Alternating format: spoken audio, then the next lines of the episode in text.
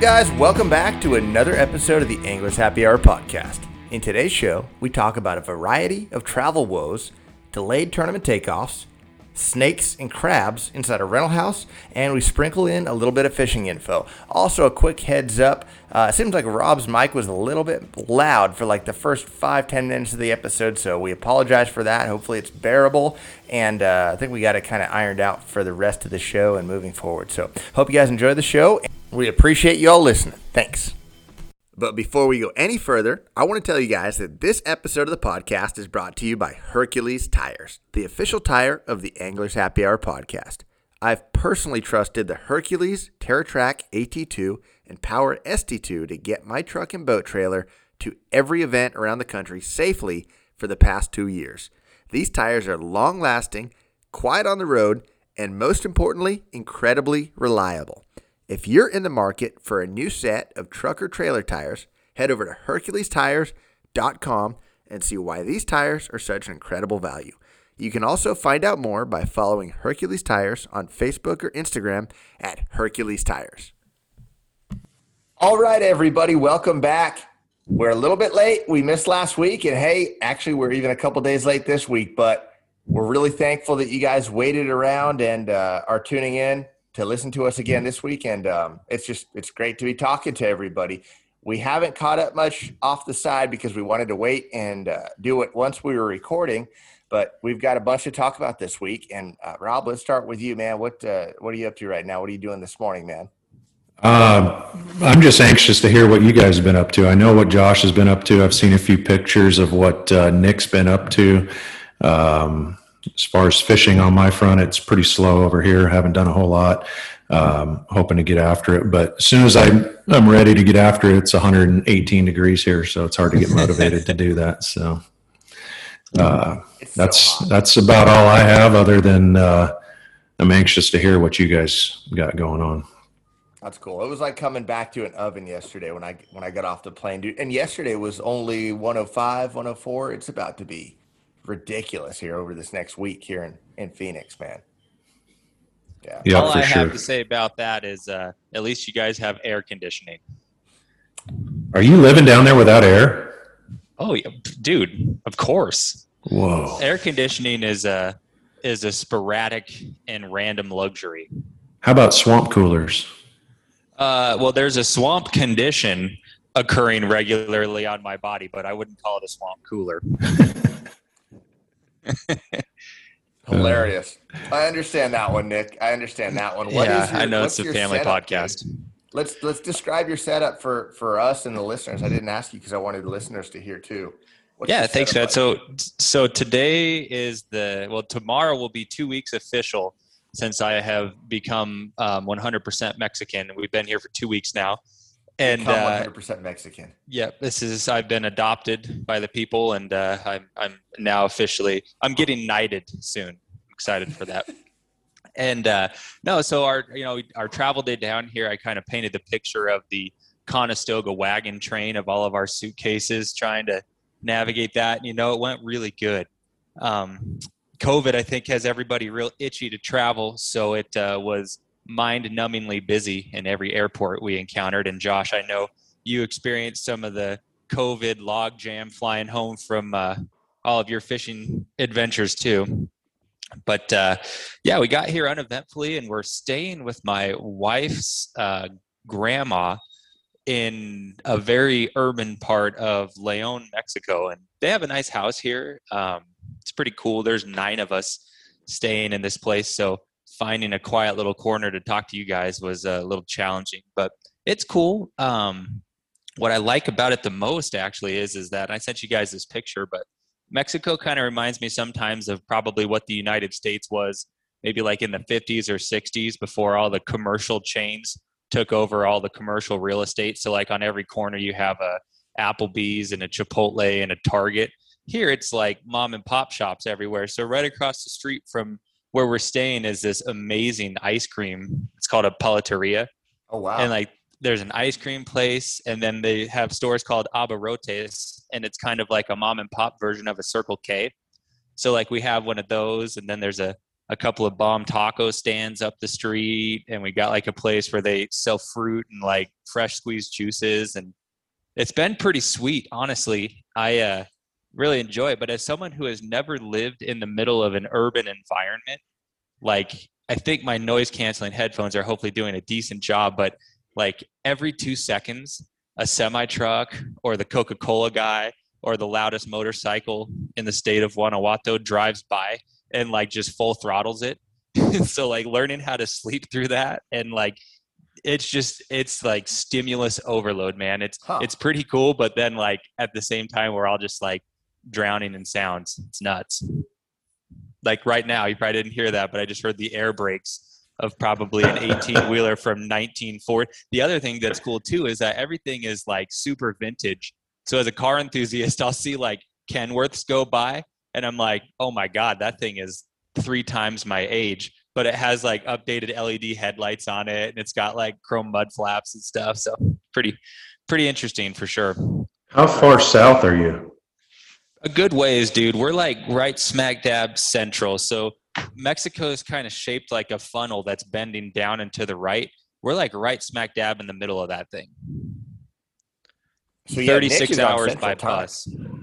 Yeah, exactly. It's crazy. But uh, yeah, so where we're staying is pretty cool. We kind of got our feet wet and uh, um, we actually rented a van because my wife's family is split up across two different parts of the city here and uh, it's pretty far. It's like the equivalent of us driving from, you know, we all live on the east side of Phoenix, driving into central Phoenix. So it's like a 45 minute drive.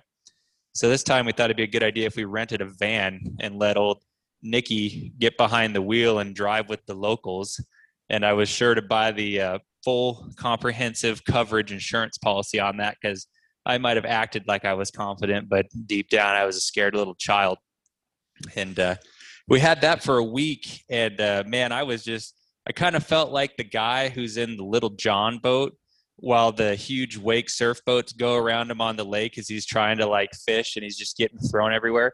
That was me entering those roundabout intersections where there's like four lanes and no stoplights and people crisscrossing and everything. And uh, nothing happened though. Thankfully, we uh, we kept it shiny side up, and we we kept all the black paint on the van and didn't share any with anyone else, and that was a gift.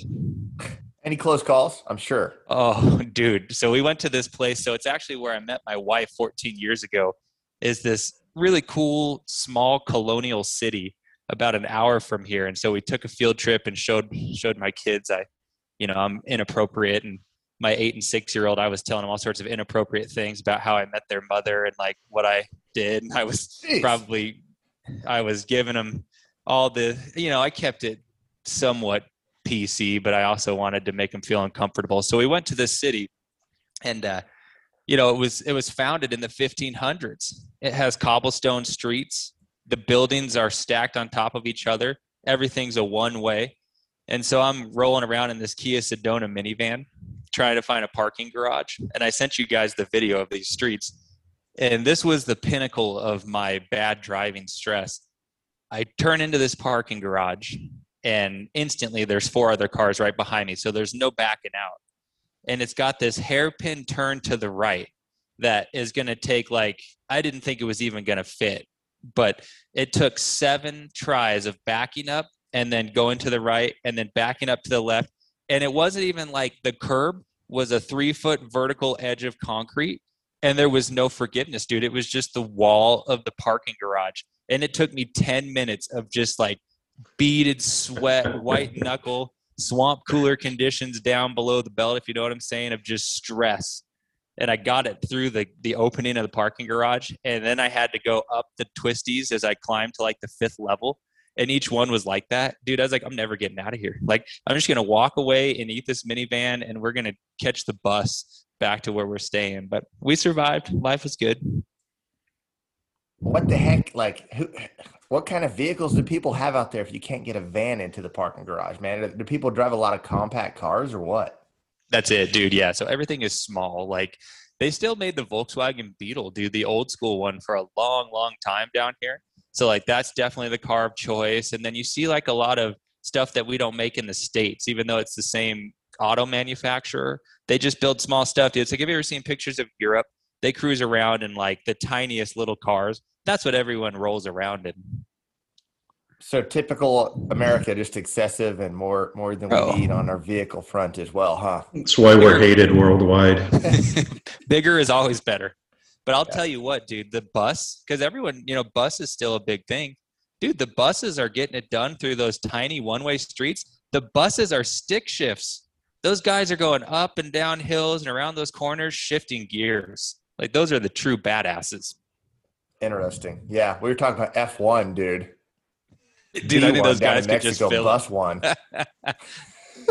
dude no doubt but uh, it was pretty sweet man then we journeyed over to the beach and finally got a little fishing done and i sent you guys pictures of that but wow what an adventure that was it was awesome You want to jump right into that, or how about we we break our fishing trips up? Um, let's I'd like do that our too, yeah. listener feedback, and then we'll we'll break down the uh, the rooster fishing and then the Chickamauga stuff a little bit Love later. it. Does that sound good? hell yeah Okay, cool. So, um, how was the how was the beach trip before we go into the fishing? How was the the actual beach time? it was great man. That uh, was interesting because we've never i've i'd never been there and uh, it wasn't like the type of beach that you just take a bunch of little kids and they just bring their sand toys and sit on the beach because it was like open pacific ocean. Apparently it's a real popular surfing destination so the waves were big and the the ocean was strong but uh, we stayed in a really nice airbnb that had a pool and uh, yeah man we had a great time. It was relaxing and uh, nobody drowned and I didn't have to drive and a few beers were consumed and life was pretty good. That's So, what part of Mexico was that? So again, going back to kind of the funnel reference, if you were in the middle and you went due west, that's where we Okay. were. So on the Pacific Ocean side, uh, about halfway down Gotcha. in the What's the state of Guerrero. What's the best food you've had down there? I know you were talking about the taco stands, like which sounds like that's dude. tough to beat. But what else? Dude, it is tough to beat, but man, we had a little birthday party. Well, not a little birthday party. There was like 120 people there for my uh, youngest and oldest because their birthdays are pretty close. And dude, my wife's aunt made this. It's uh, something that you see in Arizona and other places in the United States. It's called adovada, A D O V A D A, and it's like a red sauce over pork. Tell you what, man, changed my life. I ate that, and uh, I don't know. I'm I grew a bigger mustache and it was life changing. So that was pretty delicious. Um, and when I get into the the story of the rooster fishing, um, a little spoiler on that: the food. This is something that needs to be adopted everywhere. Like at, you, you meet your guide in the marina, and outside of the marina are these two sweet little ladies selling homemade uh, food to take on the boat with you that day. And dude, they tortas is a is a Mexican sandwich where they make their own bread and then like you pick your fillings for it. And dude, I had a torta filled with mole, which is like a, a gravy that they make with a bunch of stuff over chicken. Oof. Tell you what, I could eat that every day for the next 20 years and not get tired of it. It was so good. In that setting too, I can imagine that's probably the best uh, on the boat meal you'll ever have in your life. It was. And then there was a sad, tragic ending to my second torta that will come out in the fishing story. no. But uh, I got to enjoy one delicious torta in its native environment, natural state. That's great, man. so yeah, cool. it's been it's been a great adventure, dude. Catch it, catch us up on you, man. It's been a long time. Well, yeah, you know, and I'll go into the tournament here in a little bit. You know, last episode I was getting ready to go to Chickamauga, so I fished that tournament, went fairly well, um, and then I, I drove up to New York, dropped my truck and boat off in Syracuse, then flew back to Dallas, worked the Classic Expo for three days, and then came home. Everything went smooth. The tournament went smooth. My trip to New York went smooth trip to the classic went smooth the classic went smooth and then all i had left on my journey after being gone for two weeks was a two hour flight direct flight from dallas to phoenix done it a million times And we all have i mean it's it's the It's a easiest it's a tap ever. in, right? it is absolutely you just man you you pass out and fall asleep and, and you're back home and it's easy well the expo ends at four o'clock on sunday and I got to get to the airport. My flight's at eight. There's going to be a lot of rush hour. I take an Uber over, and I've got a a really interesting but very cool Uber driver. Get a lot of interesting stories over the hour drive over to the airport. I get there and check in. It's all good, dude. So I'm sitting at the gate, and uh, you know I'm lining up my ride um, to get back to my house. My mom is actually going to pick me up and bring me back home, and I'm telling Chantel that I'll be home to see the kids right before bedtime. Well, the gate changes start and I'm gonna say, uh, uh, you know, Nick, I know you dealt with it. Everyone that's traveled, the airlines are, they're just it's just a hot right mess, now, dude. It's oh. it is, but the gate changes start, and at DFW, I mean, it's one of the biggest airports in the country, if not the biggest airport in the country. And when you get a gate change, a lot of times you change your terminal, so you're having to get on that tram. So, dude, I literally have like four or five gate changes, and like three of them took me to different terminals. So you had to ride the tram. Yeah, I was like, I'd settle in and then have to get on the tram and go to another terminal, settle in, and, and, dude, by the time like we get a few of these deep, everyone that's on the flight is like, what in the world? so then comes the first delay, and you know they're coming up, they're like coming up with all the excuses, like, oh yeah, there's weather, you know, elsewhere, and then all of a sudden, like we get a second delay. So the first delay takes us back from eight o'clock to 10 o'clock. It's not the end of the world. We've all dealt with it. But then they go back to 1053 and they're like, oh, yeah, you know, we're actually one short of a full crew and we don't have a first mate. and, uh, or I don't know, a first, is it a first Whatever mate? it's what called, it? flight attendant, whatever uh, that Yeah, is. whatever the, the backup pilot is. So okay. they, they back it up again and again. And all of a sudden you realize, like, this is not looking good. Like, this is probably going to get canceled. And it's late enough now that there's no more nowhere to stay flights to be had. You know, it's it's already midnight, so sure enough, it's like you know twelve fifty, dang near one a.m. and they finally cancel the flight, and I go to everyone like rushes to get in line at customer service, and the customer service line is one thousand plus people deep. It's not just our flight; it's all the flights.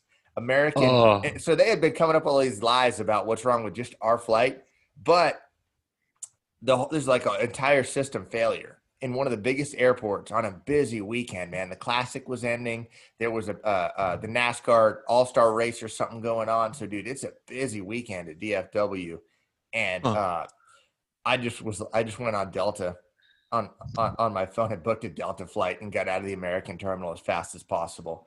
Smart. And, uh, so I, I end up having to sleep in the airport because my next flight's at 7 a.m. So and I had never slept in an airport, dude. I know everyone's experienced it traveling before, but I'm like, well, whatever. It's not worth going to a hotel for three hours. So I'm sleeping literally on the floor at this uh, gate that I'm going out of in the morning. And I mean, I say sleeping, I never slept, right? I'm just miserably laying there for five hours, never sleep. I'm grossed out the whole time that I'm sleeping on the airport floor, you know? And uh, the next morning, I get up and I'm starting. I, I, wander around trying to find a bite to eat before I get on this next flight. And uh, the next gate over, beyond where I never walked, they got all these couches. Oh. so I never, I was never smart enough to to really like explore the whole terminal and see if, if there might be a better place to sleep. I was like, well, this is what you do when you sleep at the airport. You sleep on the floor. So there you go, rough in an yeah. Anasazi way. Yeah, dude, I can tell you last night when I finally get home, I slept well, but but then yeah, I, I had a nice four hour layover at LAX at the most crowded terminal I've ever seen. I mean, it was just one of those trips where that two hour tap in turned into a 24 hour, you know, extravaganza, dude. It was unbelievable. But I'm back wow. and uh, got the week home before I get to go up to Thousand Islands and fish in upstate New York for the next Bass Pro Tour. So I'm excited about that. But um, that should be a good tournament, buddy. I bet you'll do good there. I'm excited. It'll be fun no matter what. But quite the quite the fun trip. Before we get too into the fishing, we've got uh, you know a couple weeks worth of listener feedbacks. We've got some questions that we're saving for a Q and A episode, but um, a couple things that were really appropriate for our last episode when we were talking about night fishing, um, we had a listener write in, our buddy, and uh, he had a good little hack, and he he he had to had to mention that he hasn't done this himself, but he's heard of it being done. And uh, you know, we, apparently there are some nighttime fluorocarbons that are made. But if you have a, a fluorocarbon that you really like and you don't want to try a different brand or respool, he is saying that you can actually run your line through the uh, Spike It Dip and Die chartreuse, and folks claim that that makes your line glow under blacklight. So, Oh, and one thing you might may not even have to run your entire line under it. Like you could do it in sections. You know, you maybe run Uh-huh. five feet through and then ta- take ten feet off, and then another five feet through and take ten feet off. But that'll be an interesting one to play with. It it does make sense. I don't know how long that'll last, like how long that stays on your line, but it would be pretty cool to try it out. Have you I guys bet heard it of that stays one? a long time, man. Whenever you get that stuff on your fingers, you smell like garlic for six months. So I bet it lasts point. a long ass time. Yeah, I think you want to do that when you're not above your boat carpet. yeah. Good point. You guys won't believe this. You might actually believe it because it's deadly, But um, Cody Meyer, our buddy, was rooming with David Dudley a couple tournaments ago, and they're in a nice VRBO. They're in Austin, Texas. It was at Lake Travis, and Dudley comes out, dude, with his clothes and all the sheets and bedspread from his bed in his hand, and. uh Cody's like, "What are you doing, dude?" It's like the middle of the day. He's like, "I had an accident, man." he was because we at that point we weren't allowed to share baits or show each other like anything Oh. tackle wise. He was hiding in his room, dipping dyeing baits on his bed, and he Oh. spilled the oh. entire thing all over the bed, dude. Oh, you gotta- house. you got to kill that with fire. It's the only way. Oh man, yeah, that was whatever the cost of that was. It was added to their bill, I'm sure. Oh my it's gosh. nasty stuff. So Okay, ba- can you can you guys hear what's behind me, or is that getting canceled out? it's getting canceled. Okay, thank God, because every morning here where we're staying, it's called Los Olivos. You know, and like in Mexico, everyone's super creative on how they make money, and there's not like any regulation compared to the United States. You need a license just to breathe air, and in Mexico, it's like if you have a will, there's a way. So, dude, every morning on the dot at like whatever it is here, like ten thirty, these two guys come walking down the street, and one dude beats the piss out of a snare drum, and, and the other guy wears a mask and he like dances around for money and that guy walks right by the street that we're staying at and he, he was like seven feet away from me i can't believe this is a, a good review for this headset because That's it canceled amazing. that because dude it sounded like freaking stevie wonder well he plays the piano whoever plays the drums really good just like was hammering his snare drum right outside of Travis the Barker. gate yeah, dude seriously traviso barkero dude. That's that's amazing. Those headphones don't pick that up. We you literally this is a like you're five- sitting in your office. dude five star review well i used to cold call people on these headphones and there'd be like 15 of us in a tiny little shoebox trying to convince someone to sell us their house wearing these headsets and no one could ever hear other ones so i guess they are pretty good Yeah, that's pretty cool. so That's sorry about that well that's pretty funny that dudley uh, I, I bet they got a one star review on their uh, um, vrbo account Probably so. Last hey, last and, and last story before we move on on this on VRBOs, but um, I, I'm sure a lot of our listeners also listen to Bass U uh, TV or Ike Live, and they know Brian Huh? the Carpenter. So Brian was in Dallas this past week with everybody, and he shows up to the expo with this beautiful pair of like like kind of like maroon cowboy boots. And did you guys see this? Did you happen to see No. it? He's got this uh, beautiful pair of maroon cowboy boots, and he pulls up a bench and flips his foot up on the bench with a, a, uh silver sharpie, and he's like, "Let's get this going, dude. Can you sign this?" So I was like, "What do you mean?" He's like, "No, I'm gonna get everyone to sign this, sign these boots." I'm like, "Are they? Uh, what, have you had them for a long time? What What are they for?" He's like, "They're not even mine, dude. I found them in the closet at my VRBO." No. So they uh, they looked expensive and, and really nice, dude. And he walked around for two days getting everyone to sign these cowboy boots, and he was just gonna wear them through the classic and then put them back in the closet when he left. oh Wow. Hopefully, they're fishing fans, whoever they're renting that house from. They may be banned off VRBO and Wow. No kidding. They're probably like one off, like ostrich, Merlot tinted ostrich hide.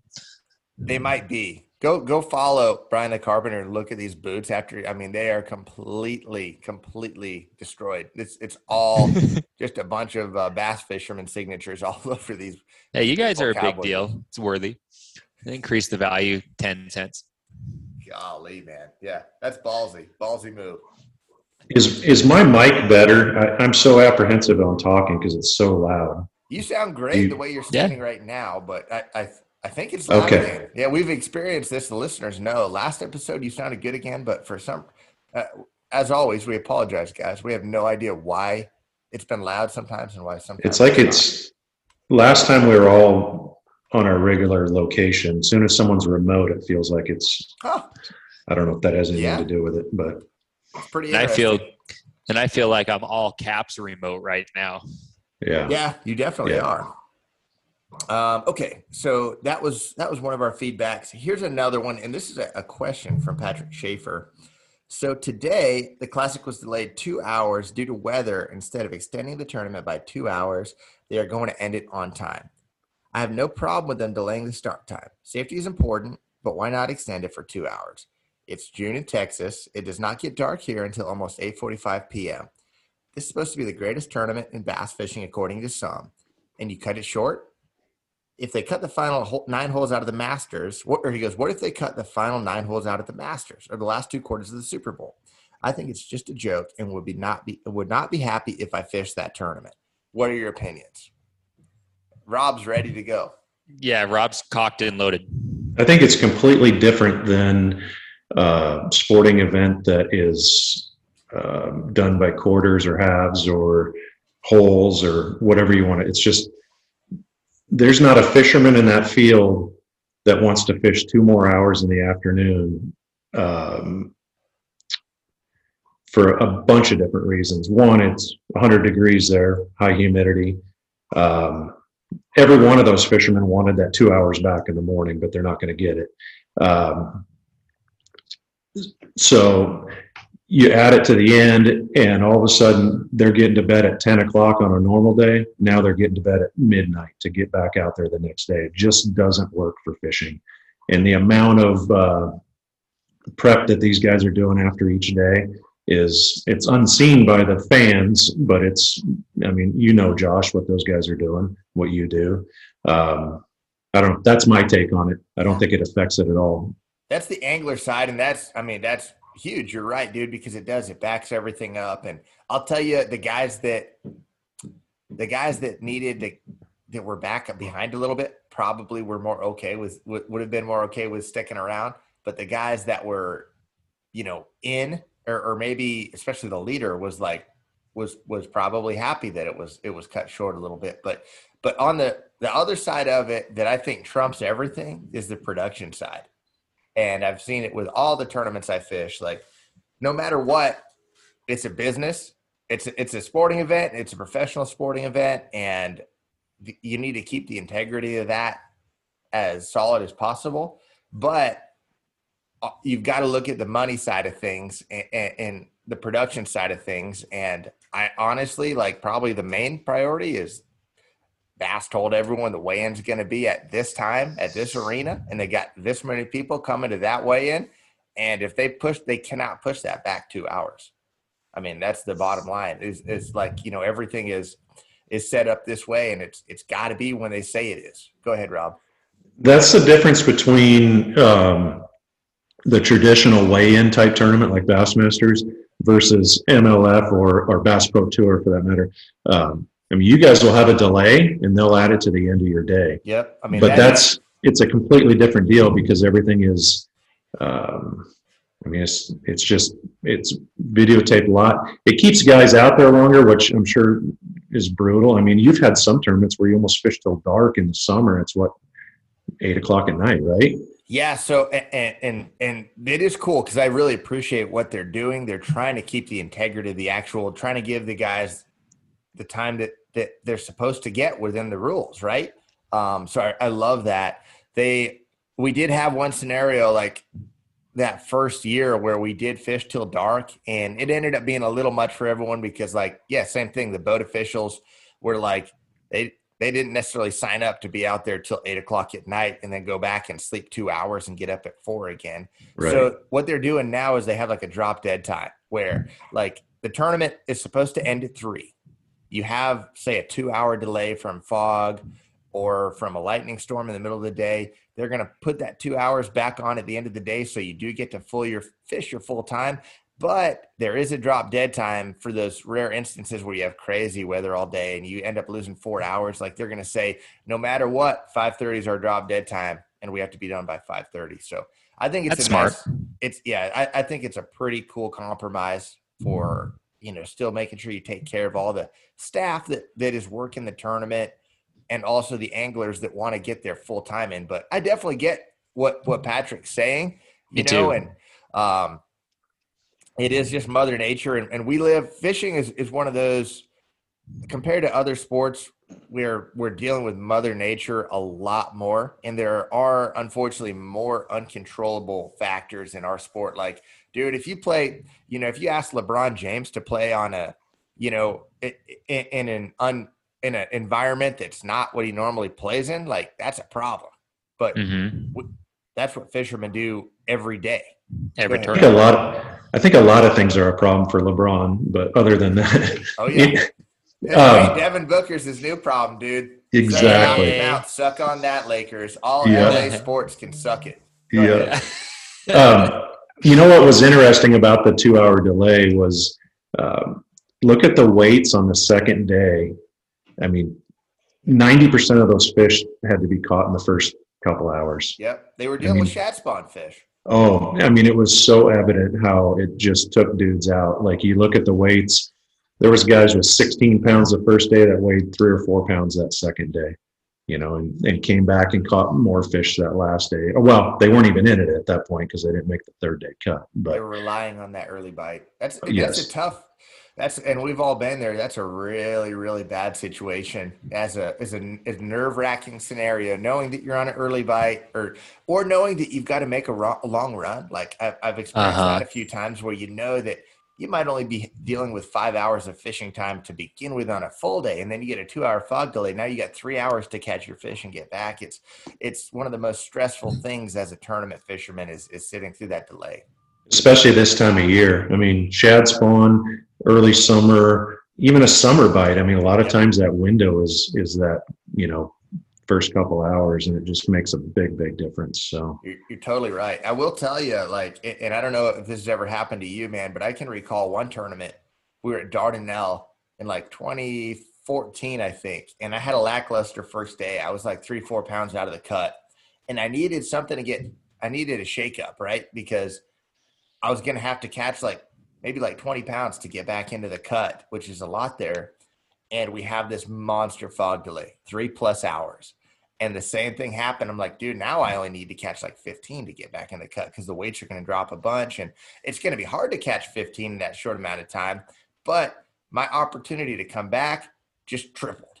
And sure yeah. enough, dude, I got a couple lucky bites. I caught like 16 pounds. I made it back in the cut and had a good tournament. Whereas, like, if I was like barely hanging on in the cut or even like way up, like you're stressed, dude, because your opportunity to give up that lead that you had worked to get is is blown up. I kind of, and I know you can't see me to raise my finger, so I'm glad I didn't cut anyone off. But as a completely inexperienced just fan of it all, that might be one of my favorite things about competitive bass fishing is just, dude, there are so many uncontrolled variables between weather and you know fish changing and going back to like the basketball analogy or something like that you know guys might just be off that night and they just might not be you know they're they're they're not shooting 35% from the three point line they're shooting 15 and that's its own thing. But dude in fishing that just makes it so interesting. You got to put it together over 3 or 4 days. You got to overcome weather delays. You got to overcome i mean when you're the one at the end of 4 days with the most weight that is that's an accomplishment like I just that's that's pretty badass when you think about it. And so all the little nuances of the guy who has 20 on the first day and then gets raked by a uh, you know, a long fog delay. I said raked with a K. I promise there wasn't a P on that. Nice. Yeah, Rob's laughing over here. That's I know. I good. saw a That's good. smile light up. It's a K, family programming. But it's just, it's really entertaining. And another thought I had too, going to Patrick's comment, I wonder um, as as there's been this big fork in the road for the fans of competitive fishing between the the weigh-in tournament and the you know just the weigh-in release style of MLF. I wonder, uh, you know, if they poll all of the fans, which uh, which group is bigger? You know, like is it more fun to go and witness the fish, you know, live out of the back of a you know a boat trailer and they pick them up, or the other? It's like I I could see the nuances of both being pretty interesting and you know and and worth following. So just a random thought I had. I don't know if they've ever polled, and somebody has. I'm sure there's statistics on that, but uh, just an interesting thought. Go ahead, Rob. The, the excitement of the weigh-in to me is not as great as it used to be because now you have BassTrakk and you have an idea. Ah, it's, it's like- already kind of took the cat out of the bag, right? Yeah, I, I don't know. I mean, I like BassTrakk, but I, I, I don't because it's one, it's not 100% accurate, and two, like you have a pretty good Reduces the idea. surprise. yeah it takes the surprise away so you know with with the bass pro tour it's 100% accurate you know who won soon as the you know as soon as the time's up it's done you know hmm hmm so They're both cool, and and every, I think it, it- after three years, everyone knows that they both have their place. And Right. um, you know, talking to a lot of the fans at the last week's event, like you know, a lot of a ton of people are like, "Hey, man, we love watching, we love watching MLF, blah blah blah," you know. And then there's still always a couple that are like, "Oh man, wish you wish you guys were would have a way in," you know. But ultimately, Uh-huh. it's uh, I think everyone's settling in, and, and the Cool. true fans just love to watch fishing. Period. Go ahead, Rob. exactly. if if if i were to choose which circuit i could fish at that level like if i just someone said okay you can do this or that competitive wise i think i would be better off with five fish and just Uh-huh. what Josh is doing is very, very difficult. I mean, it's amazing how to win a Bass Pro Tour event or even place high in it, you have to ultimately win three tournaments. I mean, Yep. you're You're right. you got to win a two day tournament just to get into the three day tournament. You got to win Uh-huh. that darn near win that tournament to get into the last tournament. You, you understand what I'm Yeah. saying? It's when It's guys hell of a win deal. those deals, um, man, they've done something. It's it's incredible. Like you, it I don't know. It's just impressive to me how when it's you harder. watch them. I mean, dude, it's harder. It's hard to catch a big fish, but dude, to to be able to absolutely black because you gotta you gotta look at the field and how how stacked the field is yep, to make just to make that first cut. You've got to absolutely blast them, and you can't do it on one spot. I mean, every spots dry up so fast, and with a five fish tournament, you know, a spot can carry you. If you got- only have to pull five fish off of it, dude, you know, you can it can carry you through a tournament sometimes, but it'll barely carry you through a period. And uh, every fish counts, right? And you've got to keep finding more, more, more, more, more. And the conditions are changing. And like in last week's tournament, I had a I had a great event going. I was in third place after the elimination round after two days, and uh, had a spot all to myself. But you don't know who in the other group is fishing that spot. guess guess who pulls up at the same same time as I do on the on the uh, knockout round? Jordan Lee. We both got in the same spot. So he had been blasting them for two days. I had been catching them for two days, and uh, the school had ended up leave, leaving anyways. But that's a factor. Is just like okay, you get to that knockout round, and who are you Now who's there? deal with now on on on what you're what you're fishing, right? So and then the weights are reset. So I go out that day, and and that school's gone. I get into a bad rotation. Now I'm 33rd, which is still fine. But like, dude, I was in third place. I had a, a big weight cushion over, you know, 33rd place, and Yeah. that's wiped clean. So, a- a- and, like a lot of people are like, man, don't you do you not like that? It's like, of course, it sucked for me that day. But dude, if I would have brought the heat and brought my A game that day, I would have done better, and I didn't. So, go ahead, Ralph. Mhm. So just to get a little inside thought on on what took place in that tournament with you, the first day you caught them really good. Uh, the second day you you caught them really good early, um, and then all of a sudden you tapered off. But that had to be you just calling it and going and graphing, going and and pre fishing essentially, right? Yeah, you know, I so everyone knows the winner of that elimination round automatically makes the championship day, first place out of the 40 guys. So I was sitting in third, and I was actually relatively close to first, who was Shinichi Fukae. But the the kind of knowing what was going on out there, like I was, as long as I was within 10 pounds, I was going to keep trying to catch him because that's two bites, right? And if you can catch two bites real quick on a lake like that, um, but if he got to where he was really pulling away, I wasn't going to sit there and continue beating up the fish that I needed to use the next day, and that was a big factor. I mean, you sit there and have and, and catch twenty or thirty fish off of a spot and not even win the round. You finish second or third. You just wasted all those fish. So, but the other factor was I knew where Shin was fishing, and uh, I was fishing like a quarter mile from him, and he was on the most prolific spot on the entire lake. I was fishing a pretty good school of fish, but it was like a secondary creek channel, mouth of a secondary creek channel. He was mm-hmm. fishing the main channel that runs into the best spawning bay on the entire lake. And mm-hmm. there were where he was at, like the weights weren't that different, but where he was at, there were five times more fish. And I was like, mm-hmm. man, he can do this and he can get away mm-hmm. with it. Mm-hmm. And as he slowly pulled away, I was like, dude, I, I'm done. I'm not gonna because the odds of, of even though like it might have looked like on the outside I wasn't that far away, like the odds of keeping up, especially late, he could keep catching them all day, and mine was more of a morning deal. I was like, I better go go idling and looking. So that's what I did mm-hmm. prefish the rest of the day. And what I mean, what you literally just stopped fishing, right? You were just idling and graphing yeah. and yeah. So I was just doing side view on my Garmin's all day after that, looking for uh, you know, looking for more schools of fish. And I found one school of fish that helped. There weren't that many groups out yet. You know, it was early summer and there were maybe 10 really prolific schools on the whole lake. And I, you know, everyone had found those, every single dude. Like I, I would be so curious to see how many guys had the waypoints on those 10 schools of fish that fished yeah. offshore. I bet most. Yeah, that's crazy. Yeah, yeah. What time of day was that when you pulled the plug on fishing? It was like the middle of the second period, actually. Okay. Um, yeah. So it, it would have been fun to keep catching them, and you could see it just watching them on live scope. You know, the, the school was starting to break up. Like both of the first two mornings, I'd pull up with a dredger and catch. Literally, both mornings, my first four casts, I caught good ones. Nice. Um, Talk about that a little bit. Talk about the. I mean, we watched Van Dam absolutely trash him, and I mean, he was reeling that bait as fast as he possibly could. And I'm assuming you were doing the same. Talk yeah, about that a little bit.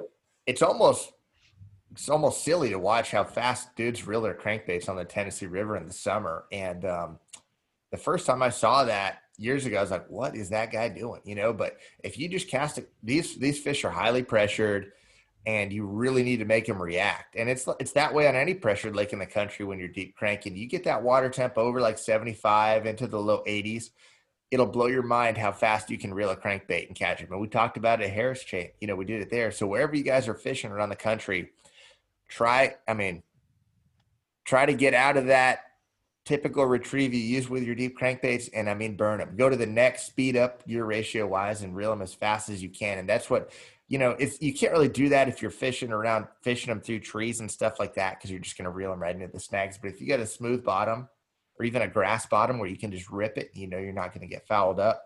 Burning that thing as fast as you can can trigger those fish, and and you'll see it. Like, and we all watched it with Van Dam. That school of fish was there the whole time, but it was hard to get them going, right? But you catch one, and they're like, "Ooh, he just ate a piece of pizza.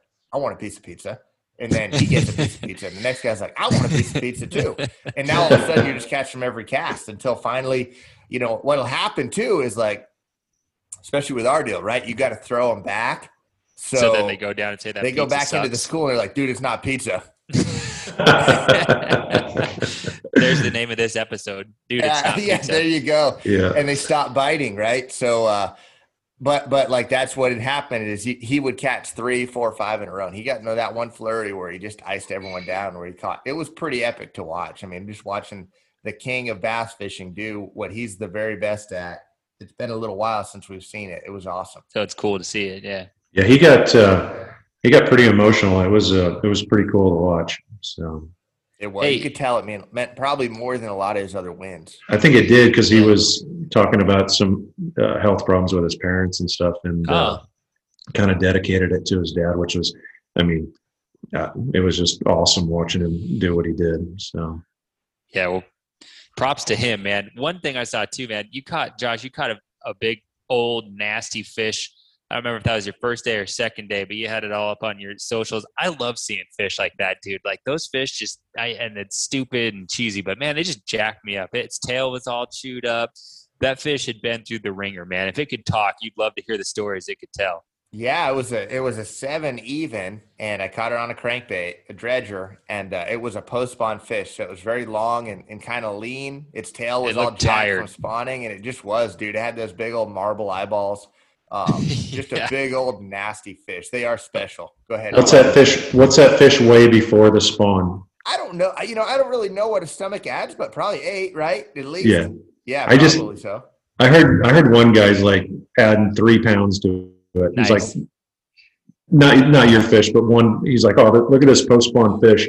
It'd have been like it was like a six. He's like, that'd have been a nine That's, a month ago. Yeah. I'm like, eh, I don't think so. That's hilarious. Well, dude, and hey, uh, this is the last thing I'll say on this event, and we'll move on. But uh, that two pound minimum, like, you know, I know. Uh, I'm sure our listeners are not the ones that are out there saying little fish. I don't want these guys catch little fish, dude.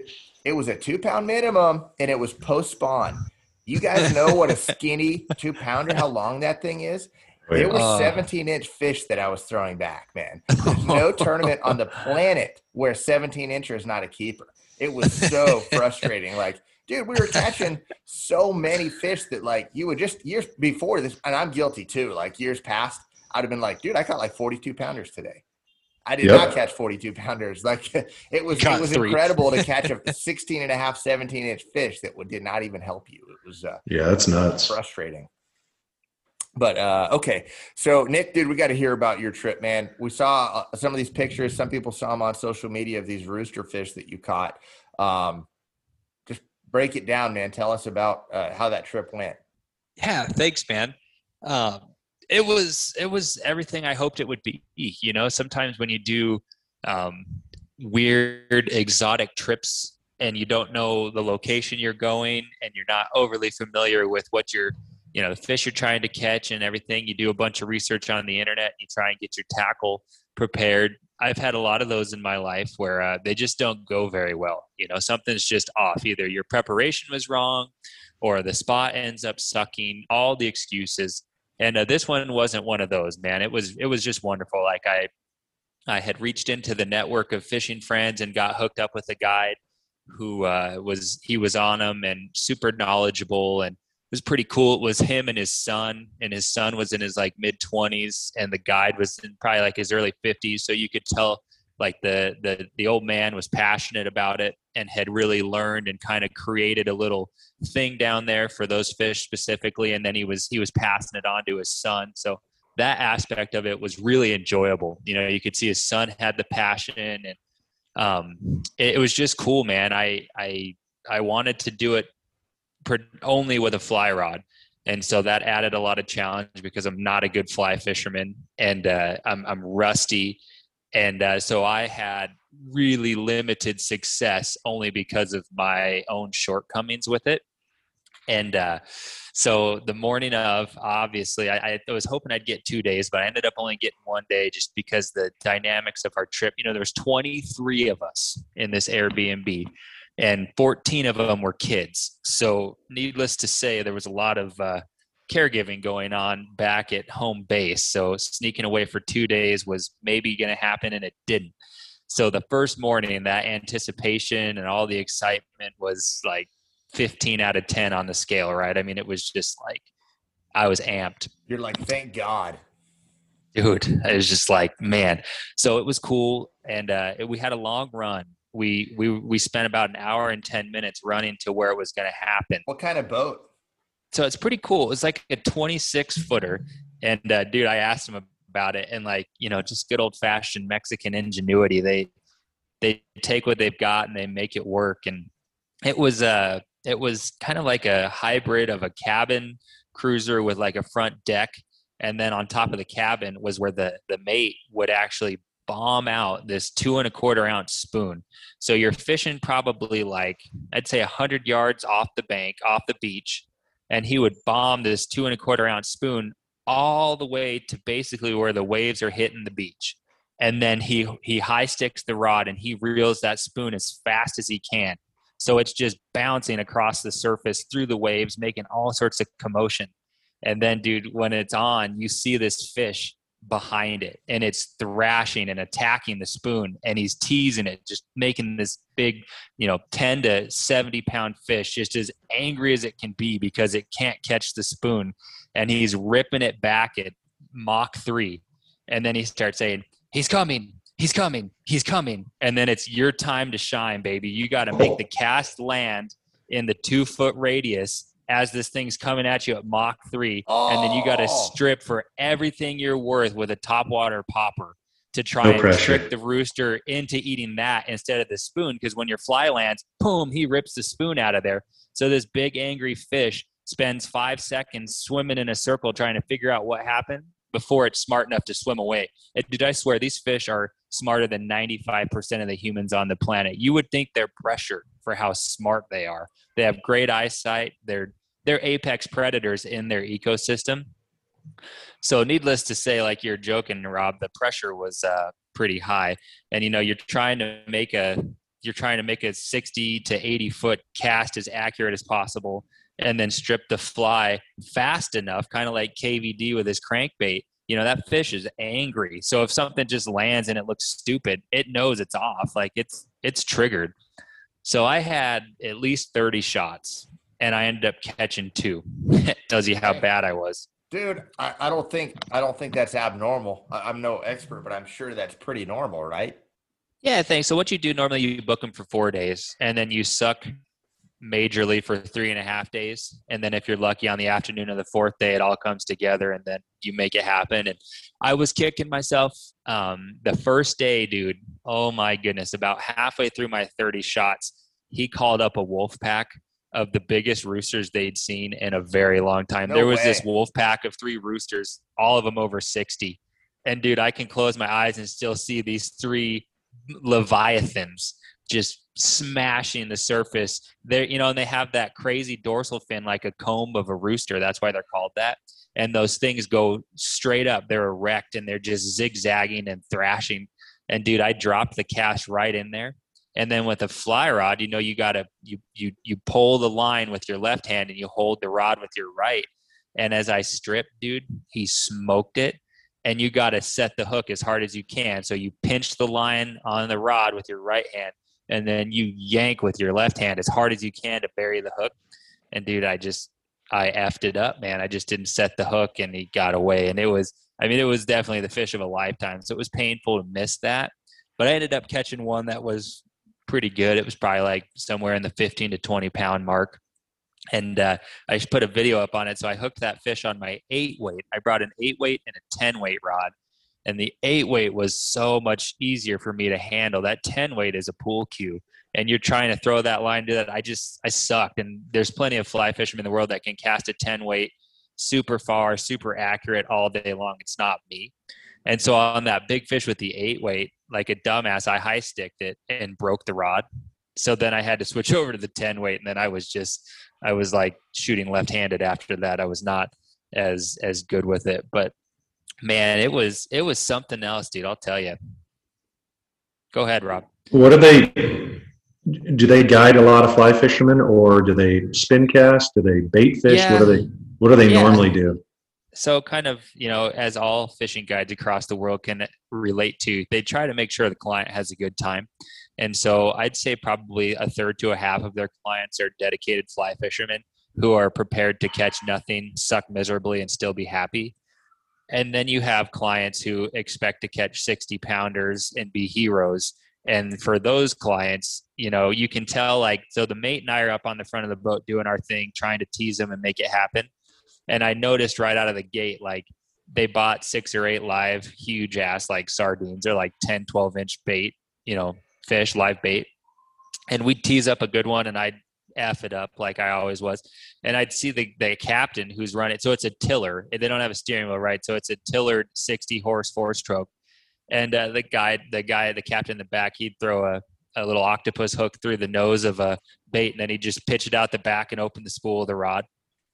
And then, of course, whenever he did that, about seven minutes later, he'd close the bail on the spinning reel and hand the rod to my wife's cousin who came along. Oh, and nice. dude, he, dude, he caught a giant. And uh, so, so you know what I mean? They have it covered, right? Hey, And like so if he, I, he went back and he was the hero. He caught the big one, dude. dude, so I don't want to roll him under the bus, but allow me to roll him under the bus for the next three minutes. And please don't think any, do, bro. dude, don't think any less of me. But so this guy's never fished in his life, right? And uh, so you what's the first question that non-fishermen ask you especially when you're going bass fishing or like in this case rooster fishing for like a very desirable species? What's the first question they ask you? Can you eat them?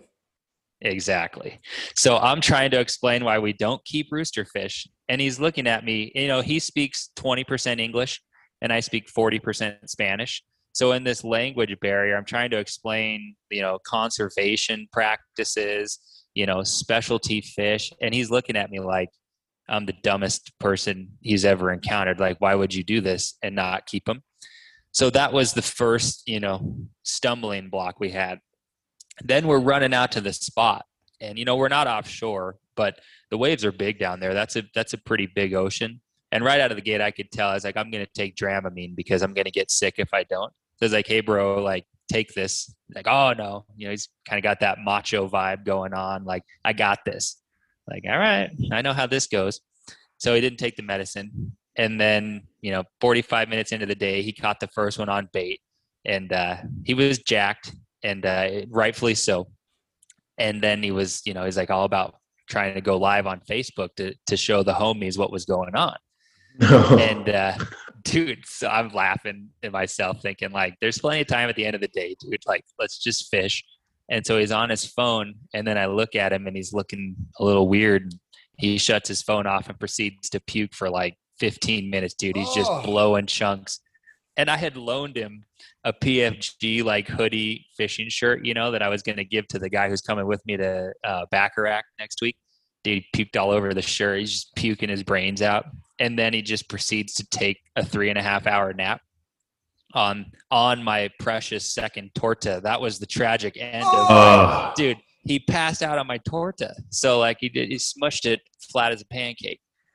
So it's all good. So you know he he wakes up and catches one more he caught a jack the second time. And so luckily we compromised on we'd keep all the jack crevalle we caught because they're not even though they're every bit as awesome of a fish they just they don't get any of the respect dude. They're the rodney dangerfield of saltwater fishing. They're always there for you. They fight hard. They're badass and everyone hates them dude. You'd hook a jack like I caught two or three jacks and two roosters, and you'd hook a jack, and I'd be like, "Mother effer!" Like I finally set the hook, and it's a jack, and yet this fish is like awesome, right? So, so we caught a couple more jacks to keep and eat. Of course, we get back to the the house, and then the story is all week is that he's like he outfished me, and he had it all going on, and did he caught him on bait, Exactly. puked all over my shirt, and flattened my sandwich. But it's all good. I'm not Nick, bitter. I don't sound bitter, fisherman. do I? What the heck? How come? Dude, that was you, dude? exactly what it was. It's so funny. I'm just like, all right. That's just proof the newbie's always easier to guide than the guy's set in his ways and wants to catch him in a certain way, you know? dude you know that captain's like after i bombed those 60 pounders he's like if if you would have just let me use bait bro you would have well and even you know so they're they're the teasing setup with that big ass spoon is it's on a you know it's just on a big spinning reel with 40 pound braid and so as i started to second guess my ineptitude with a fly rod i was like dude if i just put a hook on that spoon I can bomb a spoon 100 yards into the surf and reel it as fast as I can. I would have got like 50 of them. I started thinking that. I was like, why am I making this so hard? Like, I could just be a hero right now and do that. But it's all good. I had a great time. Sounds amazing. That so that rooster fish, dude, it's got to be at the very top of your favorites as far as fish go. It's pretty exciting, man. Like, I, I it is at the top, right there at the top. And, and, you know, like, you just, I don't know, I'd equate it to like maybe like a buzzbait blow up. You know, like the anticipation is so high, but the difference is it's like a buzzbait blow up where you see the V wake of a seven pounder swimming for like 45 seconds before it eats it. You know what I'm saying? Like it's just that when it's time and like because usually they're right up on the where the waves are crashing, but you don't want to put the boat there because the waves are going to put the boat up on the beach.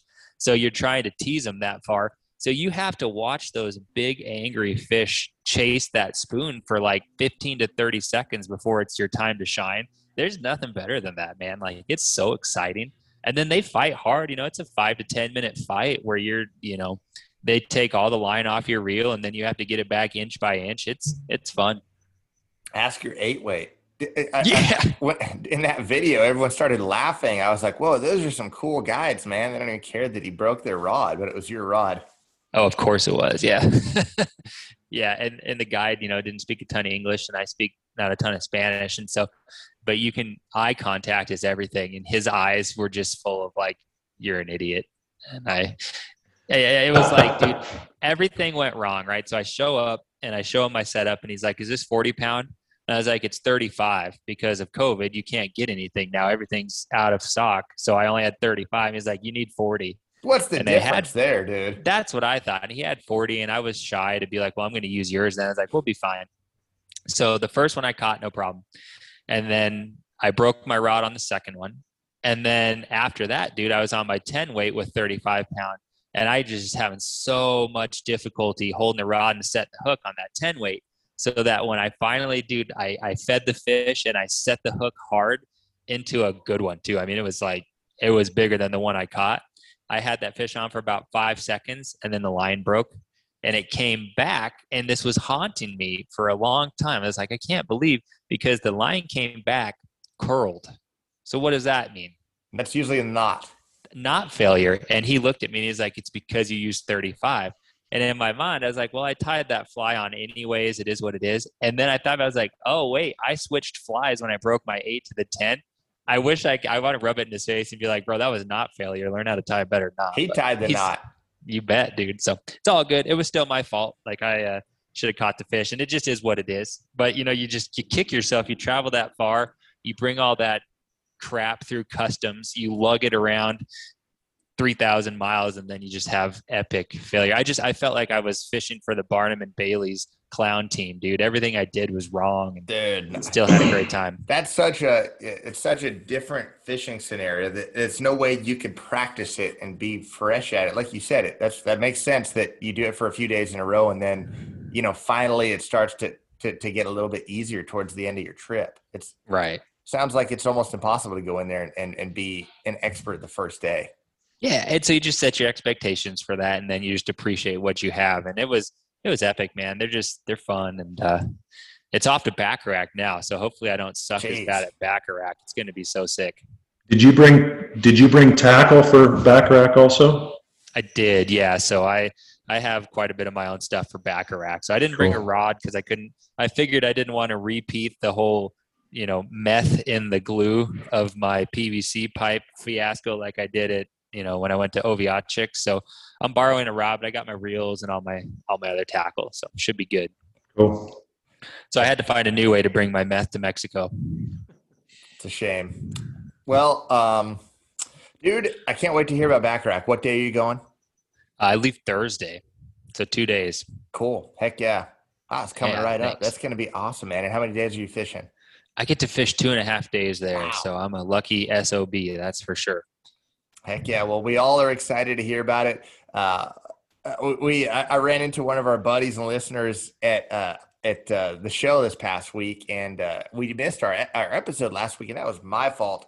I you know I was in the middle of the tournament, and I just had you all heard I had just a a very very busy week with fishing and travel, so it was my fault we didn't record. But he's like, "Did you not record because Nick is missing, or is is Nick uh, is Nick still alive down there, or what?" So I think everyone's going to be glad that you're still alive for at least one more week. And uh, hopefully you live to tell another awesome Mexico story next week, bro. Hey, man, fingers crossed. The life insurance policies are still paid up in full. So anything's possible. Let me tell you one more quick story and then we'll Please. wrap. I forgot to tell you this is so funny. So where we stayed was just, you know, I told you there's 23, 24 of us. So we rented a big, nice house and uh, we were just having the time of our lives. But that part of uh, Mexico is jungle, dude. I'll send you pictures of where, you know, it was a seven hour ride to get there. And I mean, we're just traversing through rainforest essentially. And uh, we went over a bunch of big rivers that flowed into big, beautiful reservoirs that have bass in them. Dude, and then those, beautiful. Oh, it's just it's unlike anything you've ever seen. I don't think the United States has it. You know what I mean? It's just and what's cool is is that it's it's very virgin. Much of that is undeveloped and as it's been for the last 10,000 years since the last ice age. And so it's so pretty, man. And then so what happens is is we're fishing the um, the mouth of a river that flows during the rainy season, and it's every bit of as wide as a mile wide where that inlet dumps into the ocean. So it gives you an idea. This drainage is just like, and this is just one of several along the coast, you know. So this is just like the drain of Western Mexico. And uh, so, needless to say, where we're staying is is it's very jungly. We got this beautiful house, but it's like bugs by the millions, bats by the millions at night. I mean, eh, the ecosystem is just alive. And so the first night we have a, a snake encounter, and this is a big four foot, oh. big old snake. Guess whose room that snake went to? It's in what? the house. Oh yeah, oh yeah. No. It went to the big macho guy who smashed my sandwich. Right, so he got to like butcher the snake and have his little embarrassing moment of being scared like a little girl. Then the second four foot snake, guess where that one showed up? In the laundry room while people were washing their stuff. So that one got chopped up into small pieces. So we're all a little bit on edge, dude. Like it's there's snakes, there's snakes they, they have house. dude, they have jaguars, pumas, mountain lions. I mean, this is like this is just the rainforest, right? So we're all getting accustomed to just like, you know, you look at things before you put your foot in a shoe and stuff like that every afternoon, you know, as the sun starts to get low, crabs would emerge by the thousands. And from everything from like a hermit crab the size of a dime up until one the size of maybe like a big one would be like the palm of your hand. So the third night we're there, I've had a I've had a couple of Modelo's and I'm feeling good and I'm just hanging out. And my daughter is across our little casita of this house is across the way, probably hundred yards. And all of a sudden you know she's an eight year old girl. She's so cute. She's like paralyzed by fear of being naked in front of someone. So needless to say when she takes a shower like she doesn't let anyone see her. She's like got this whole thing. So the doors of our casita swing open and she's hysterically crying screaming covering herself naked she's like ballistic i'm like what in the heck so we all go over there and she's like hysterically yelling. We can't understand it. She's finally spits out, There's a crab in the bathroom. And I'm like, oh, come on, dude. Like, these crabs are tiny. Why are you being such a wimp? Like, no big deal. Dude, so she was getting ready to use the toilet. And I look in there, and this thing is the size of a frying pan. And it's got big, hairy legs. Its pincher is the size of a pair of like um, pipe wrench pliers, dude. Like, massive. She tried to sit down on the toilet and this huge hairy crab was right by her foot and she lost her mind. And a rodeo ensued for like 10 minutes as we tried to catch this thing in a trash can and then shoo it out the door. But i was like okay. It even scared me. I don't like spiders and you know crab is basically an ocean spider it had big hairy legs on it and she was just crying and scared and then we were all kind of like whoa but it was intense dude could you imagine sitting down to uh, use the restroom and then that crab give you a little nibble on the back of your ankle. Dude, the fact that all that stuff makes it into the house goes to show how much of it's really out there. That is, I've never heard anything like that, man. It was amazing. It was a true experience. Wow. Still, I'm, I'm sure it was still awesome, but that is crazy. Holy smokes. Pretty it just cool. made it more fun. You know, you're just seeing all the stuff. So, Whew. I love it. Dude, I think that's a great way to end this one, honestly, man. Um, thanks for sharing the stories. I think that. Do you have anything else, Rob? I got nothing. Um, right on. Right on. Well, good to uh, know, uh, everyone, that Nick has crabs. So yes, yeah. lots Rob of them, big ones. Rob and I this week are gonna are gonna watch the AZD backs. Try to uh, try to up their record from uh, 20 and 48 to 21 and 48. So yeah, um, it's a struggle fest, huh? Yeah, Nick, I hope you enjoy, uh, you know, your, your fishing next week. I can't wait to talk about it. And uh, listeners, as always, thank you very much. We're, uh, you know, we're going to get back on schedule. You know, we, we have no plans of, of doing anything but every week, but it's just been a wild couple weeks. So um, we'll be back at you next week. We've got some guests lined up and we'll uh, we'll keep bringing them. But thank thank you all for continuing to listen, send the feedback in, and uh, we will we'll be back at you soon. Have a great one, guys.